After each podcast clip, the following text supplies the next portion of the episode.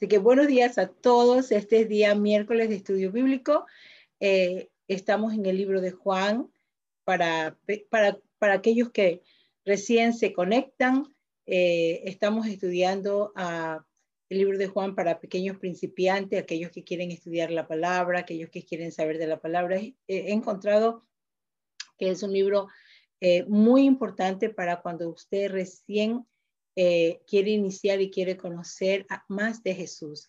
El libro de Juan, que es uno de los cuatro libros del Evangelio de Jesucristo, que son Mateo, Marcos, Lucas y Juan, todos ellos tienen una similitud, pero el libro de Juan es completo porque está desde el nacimiento, mayormente el ministerio de Jesús, su caminar hasta su crucifixión. Y estábamos estudiando el capítulo 18 la semana pasada. Antes de empezar, pues vamos a orar para que el Señor sea dirigiéndonos en este estudio bíblico, que el Señor sea derramando de su unción y que nos dé revelación en la palabra, que es muy importante. Antes de usted estudiar la palabra de Dios, siempre órele y pídale al Espíritu Santo que le guíe, que le enseñe, que le revele. Él va a estar dispuesto siempre a revelar la palabra de Dios. Así que oramos. Padre, gracias te damos por este nuevo día que nos regalas, mi Dios. Padre, te pedimos en esta hora de estudio bíblico de tu Santa Escritura, mi Dios amado, que tú seas revelándonos, que tú seas enseñándonos, Señor amado, la palabra. Revélalo, imprégnalo en nuestros corazones, Señor, para que esta palabra quede grabada, Señor, y podamos, Señor amado, repetirla a nuestros hijos, que podamos repetirla, Señor amado, a todo aquel que necesita una palabra de consuelo, una palabra de aliento, encontrarse contigo, conocerte, Padre, porque dice tu palabra, mi Dios amado, que tú viniste, mi Dios, por nosotros, a dar tu vida por nosotros, Señor, para ofrecernos, mi Dios amado, ese rescate de nuestra alma, mi Dios bendito, que habíamos perdido, Señor. Gracias por ese regalo maravilloso de la vida eterna, Señor. Gracias por tu sacrificio, Padre, y en esta hora entrónate en nosotros para que tú seas, mi Dios amado, el primero en nuestras vidas. Te damos muchísimas gracias en el nombre poderoso de Jesucristo. Amén y amén. Así que vamos a estar hablando del libro de Juan, capítulo 19, pero quisiéramos ver el capítulo 18, a donde nos quedamos la semana pasada. Y ya está Jesús arrestado. Judas lo ha entregado a Jesús. Entonces Jesús es llevado ante el sumo sacerdote. Y también leímos donde ya Pedro estaba en el patio del sacerdote y él niega a Jesús. Jesús es interrogado por Anás. Y ya estamos aquí en este juicio que se le hace a Jesús ante Pilato. Ellos él es llevado ante Pilato, donde Pilato pues trata de salirse de esta situación, porque dice: yo no encuentro ningún pecado en él, porque se le acusa. Incluso él le da la opción, Pilato le da esta negociación entre los judíos y él, para que era el tiempo de Pascua, y dice pues siempre ustedes tienen por costumbre que le dan libertad a alguien, entonces ustedes quieren que lo liberte el rey de los judíos o a Barrabás, y el pueblo escoge a Barrabás, un ladrón, por Jesús. Entonces ya está en esta parte de donde ya Jesús está enfrentando este juicio injusto, aparentemente para ellos, pero él estaba cumpliendo lo que ya el profeta Isaías había anunciado. Entonces vamos a ir al capítulo 19, en el nombre poderoso de Jesucristo. Déjame poner por aquí la palabra. Aleluya, porque es hermosa poder compartir esta palabra con ustedes. El capítulo 19 dice: así que entonces tomó Pilato a Jesús y le azotó. Es decir, ya lo había presentado delante de ellos varias veces. Quería esta negociación que estaba haciendo Pilato para que Jesús quedara libre. El deseo de Pilato era que Jesús sea libre. Él no había encontrado ninguna razón, ningún motivo por qué se le estaba juzgando. Pero mire lo que pasa aquí en el capítulo 19, dice, entonces, dice, ya lo azotan a Jesús y dice, y los soldados, el 19:2, y los soldados entretejieron una corona de espina y la pusieron sobre su cabeza y le vistieron con un manto de púrpura. Y les decía, salve rey de los judíos. Y les daban de bofetada. Ya ahí comenzaron el maltrato a Jesús. Ya comenzó. ¿Por qué la corona? Porque como él decía que era el rey de los judíos, pues le pusieron una capa y una corona, pero no fue una corona como usan los reyes, sino una corona de espina, una corona que comenzó a enterrársela en su sien del Señor. Por eso es que comenzó él también después a sangrar. Entonces el 3 dice, y le decían, salve rey de los judíos, y le daban de bofetada. Entonces Pilato salió otra vez y les dijo, mirad, os lo traigo fuera para que entendáis que ningún delito hallo en él. Es decir, le vuelve a insistir, mira, ya le golpeamos, ya le pusieron la corona, ya le pusieron la capa, pero aún todavía, pero esto era algo que Pilato estaba como un poquito jugando este juego de yo no lo condeno, allá ustedes son los que están condenándolo. Como dice Pilato, se quería lavar las manos de esta situación que le habían llevado los judíos a él. El 5 dice, y salió Jesús llevando la corona de espina y el manto de púrpura, y Pilato le dijo, he aquí el hombre. El 6 dice, cuando le vieron los principales sacerdotes y los alguaciles dieron voces diciendo, crucifícale, crucifícale. Wow, yo me imagino viendo la naturaleza de Jesús en ese momento, que es 100% hombre, al escuchar que le estaban diciendo, crucifícale, crucifícale. Él no había en realidad hecho ningún pecado, había servido, había sanado, había predicado el evangelio, había dado el mensaje que el Padre le había encomendado. Pero ellos no pudieron entender este mensaje. Por eso dice que a los suyos vino y los suyos no le recibieron. Pero a todos aquellos que le recibimos nos dio potestad de ser hechos hijos de Dios. Así que, amada hermana, familia, amigos, tú eres un hijo de Dios. Tú eres un hijo. Dios te ha dado la potestad, si has recibido a Jesucristo, de ya no ser un huérfano espiritual. Tienes a Dios como Padre. Y Él es un buen Padre, en el nombre de Jesús. Y dice el 7, los judíos le respondieron, nosotros tenemos una ley, y según nuestra ley debe morir. Imagínense, nosotros... Prácticamente lo que estaban condenando a Jesús a la muerte era el pueblo de Israel, los judíos. Entonces, porque se hizo a sí mismo hijo de Dios. Esa era supuestamente la blasfemia más grande que había dicho Jesús, que él era el hijo de Dios. Por eso los judíos decidieron que él tenía que morir. Cuando Pilato oyó decir esto, tuvo más miedo todavía. Pilato en sí, en su corazón, tuvo temor de todo esto. Cuando Pilato oyó, dice que, y entró otra vez en el pretorio y le dijo a Jesús, ¿de dónde tú eres? Es decir, él no le estaba preguntando de qué región tú eres, él no le estaba preguntando porque él sabía que él era nazareno, que venía de Galilea, él sabía el origen de Jesús. Así que él no le estaba preguntando a Jesús de qué lugar tú eres. Él estaba haciendo una pregunta más allá, ¿de dónde eres? ¿De dónde vienes? No entendiendo él la profundidad, pero tuvo temor en su corazón. Entonces, pero dice que Jesús no le respondía. Y mire lo que pasa aquí, esto es muy interesante. Entonces le dijo Pilato, ¿a mí no me hablas? A mí no me contestas, a mí no me respondes, a mí no me predicas, a mí no me estás diciendo nada.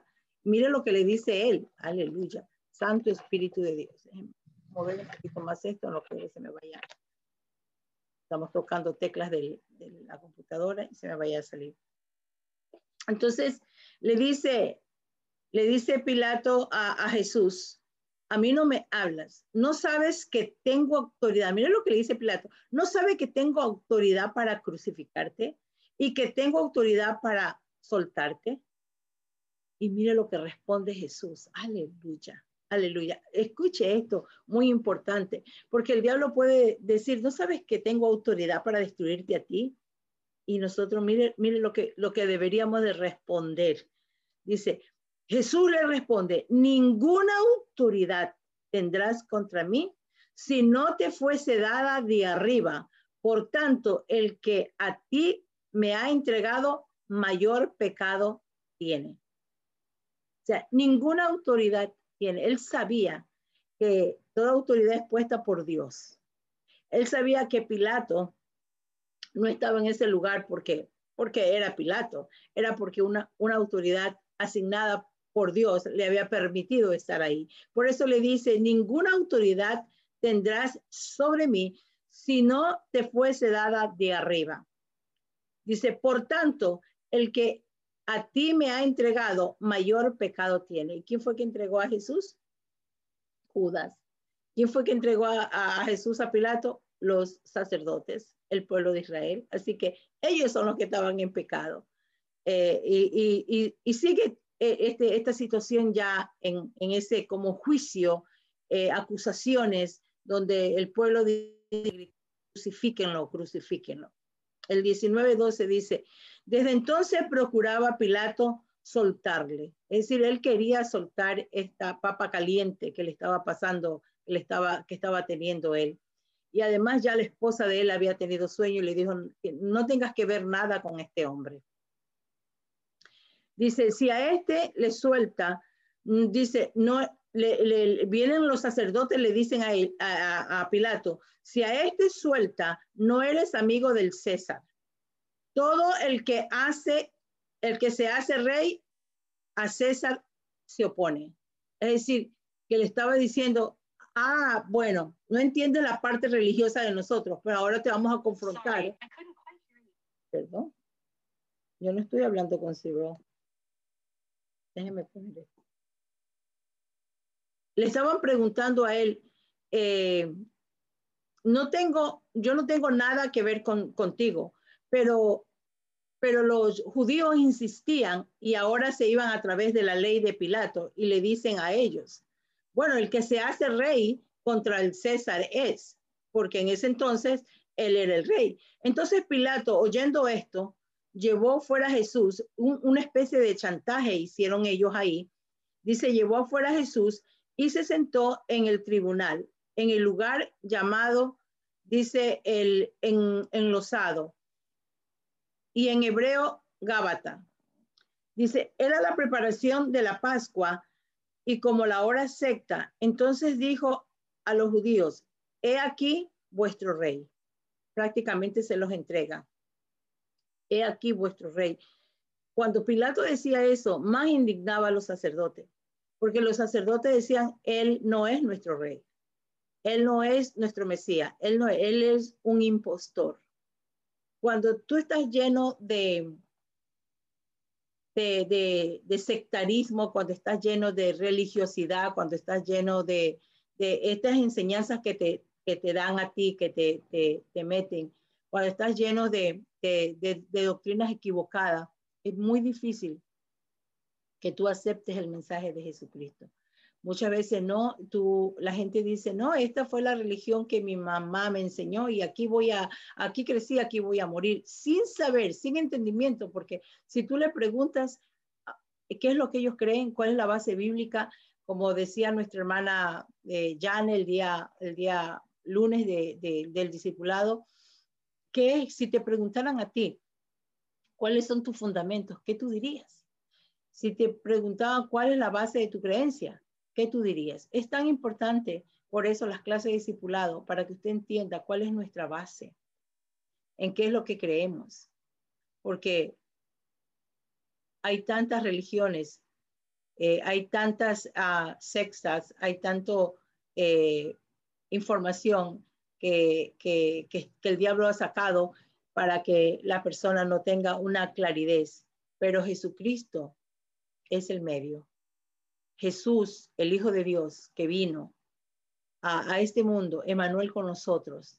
En las Navidades celebramos esa llegada, aparentemente en diciembre, aunque no entramos en fecha, conflicto, pero el asunto que Jesús nace, con esa misión, con ese propósito de el Verbo se hizo carne y habitó entre nosotros, al rescate. Él vino al rescate de nosotros. ¿Por qué el rescate? ¿Qué rescate? ¿De qué nos tenía que rescatar? Nos tenía que rescatar del problema que nos había metido a la humanidad, Adán y Eva, en el huerto del Edén, la desobediencia que cometió Adán y Eva de no obedecer a Dios. La desobediencia es pecado y es lo que te aparta del Señor. Adán y Eva perdieron el privilegio de esa relación con Jesucristo, con el Padre, de esa relación con el Hijo, de esa relación con el Espíritu Santo. Ellos lo perdieron por la desobediencia.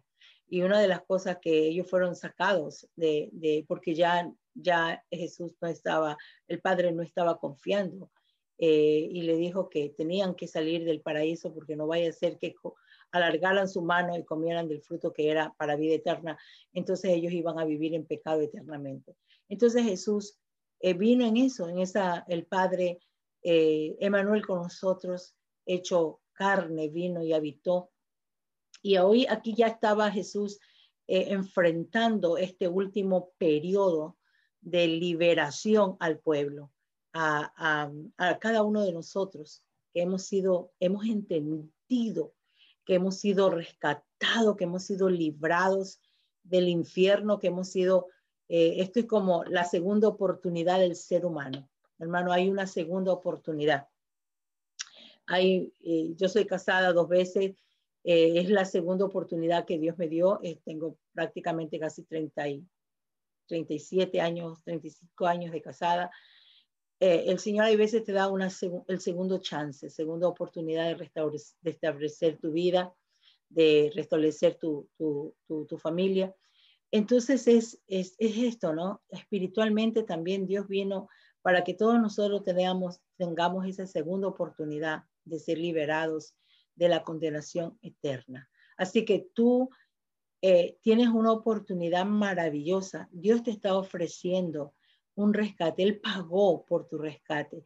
Dios te está ofreciendo vida eterna, el perdón de tus pecados. Mire que hay solo un pecado que no va a ser perdonado, que es la blasfemia contra el Espíritu Santo. Pero ahí, hermano, amigo, que me escuchas, Jesús tiene el poder. No, Pilato no tenía el poder de perdonar, pero Jesús tiene el poder de perdonar tus pecados. Dice borrar, dice es como pagar esa deuda. Cuando la gente hace bancarrota, lo liberan de la deuda para que pueda empezar nuevamente una vida financiera.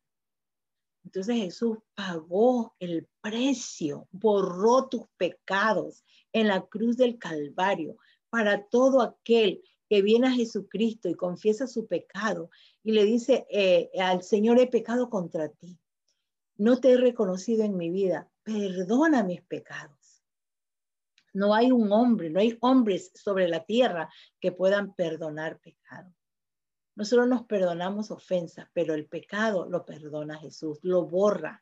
Y la sangre de Jesucristo es la que borra tu pecado y te da la oportunidad de establecerte nuevamente, de empezar una vida diferente, de comenzar una vida con unos planes diferentes, cogidos de la mano, guiados por el Espíritu Santo. Y aún, dice, cuando tú eres pequeño y aprendes a caminar, te caes muchas veces, te tropiezas, te golpeas, pues así mismo, pero ya no estás solo, ya vas caminando de la mano con el dador de la vida, el que pagó el precio en el nombre de Jesucristo, el que lo dio todo por ti y por mí. Así que, terminando este capítulo, vamos a dejar la crucifixión para el próximo miércoles. Estamos ya llegando, imagínense, no lo programamos, en ningún momento programamos que en este tiempo íbamos a estar en esta escritura, en el libro de Juan. Cuando estamos cerca de celebrar la muerte y crucifixión en todo el mundo, porque esto es un acto que lo reconocen en todo el mundo, la muerte y la crucifixión de Jesucristo.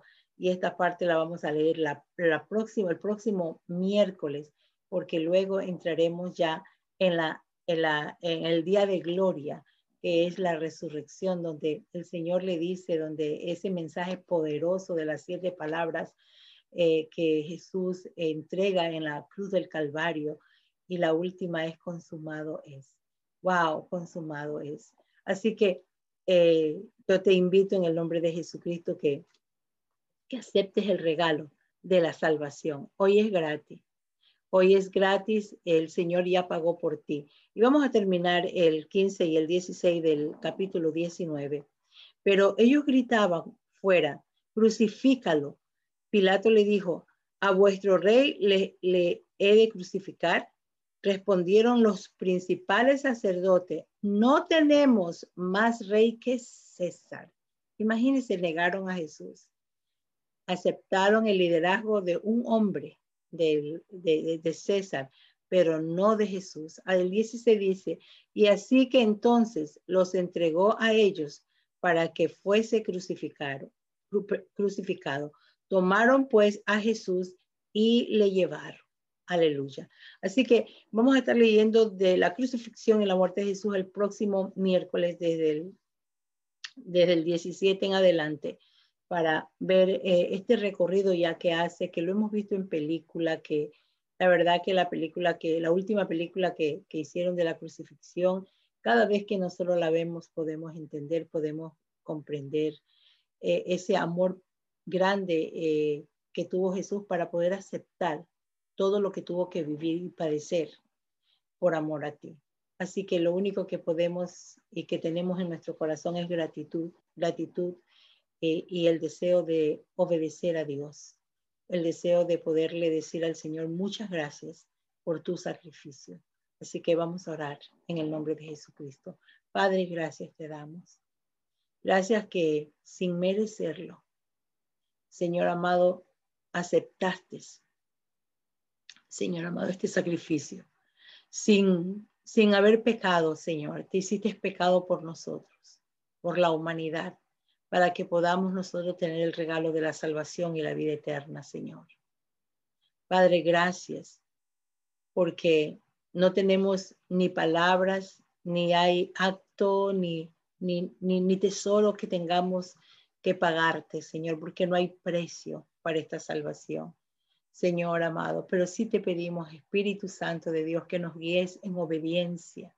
Yo creo que ese es el mejor regalo que podemos dar, es nuestra obediencia, nuestra fidelidad a ti, Señor, nuestra alabanza, nuestra honra a ti, Padre Celestial, por el sacrificio hermoso que hiciste en la cruz del Calvario por amor a la humanidad, Señor.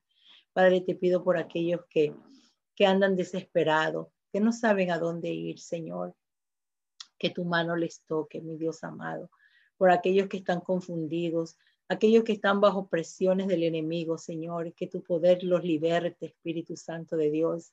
Padre Santo, permite, Espíritu Santo, que esa nube de oscuridad que el enemigo ha tirado sobre nuestra familia, sobre nuestros hijos, nuestros hermanos, nuestros sobrinos, nuestras amistades, Señor amado. Aún, Señor, te pongo por cada cliente de CIS, mi Dios amado, que tú les ayudes, que ellos puedan encontrar la verdad en ti, Espíritu Santo de Dios. Guíalos a toda justicia, como dice tu palabra, y a toda verdad, para que ellos puedan reconocerte y ser salvos en el día malo, el día del juicio, Señor amado. Ellos puedan, Señor bendito, haber adquirido y haber dado este paso importante, mi Dios amado, en la vida de los seres humanos, Señor.